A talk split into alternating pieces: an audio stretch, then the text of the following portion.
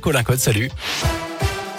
Salut Jérôme, salut à tous. À la une de l'actualité, aujourd'hui, la pression du variant Omicron se fait de plus en plus grande en France. Le CHU de Saint-Etienne annonce aujourd'hui prendre dans les prochains jours des mesures de restriction fortes des visites dans les services hospitaliers, voire carrément une suspension pure et simple en fonction du contexte. Le taux d'incidence est désormais proche de 700 dans la Loire. Au-delà du taux national, les établissements de santé doivent faire face à un accroissement important des hospitalisations, tant en réanimation qu'en médecine pour un motif lié au Covid. Dans ce contexte, le message délivré ce matin par les experts du Conseil scientifique n'est franchement pas rassurant à la veille des fêtes de fin d'année. Le Conseil parle de plusieurs centaines de milliers de nouveaux cas à venir en France au mois de janvier, sous la pression donc du variant Omicron bientôt majoritaire dans le pays. Dans un message publié sur les réseaux sociaux, le président de la République a appelé les Français à rester prudents et à prendre soin les uns des autres.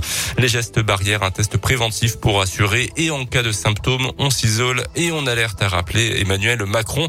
Notez que la préfecture de Saône-et-Loire vient de prendre un arrêté interdisant les rassemblements de plus de 50 personnes sur la voie publique ainsi que la consommation de nourriture et de boissons sur la voie publique également les 31 décembre et 1er janvier.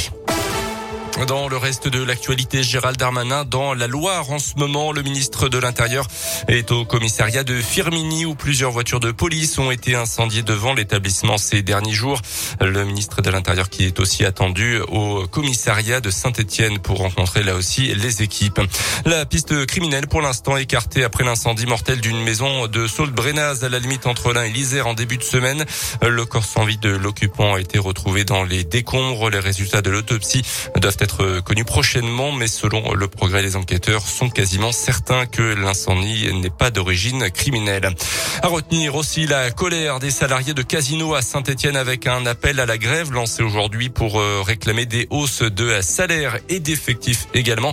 Euh, deux rassemblements euh, ce matin, le premier devant le magasin de Montieux, le second ensuite devant le siège dans le quartier de Châteaucreux à Saint-Etienne.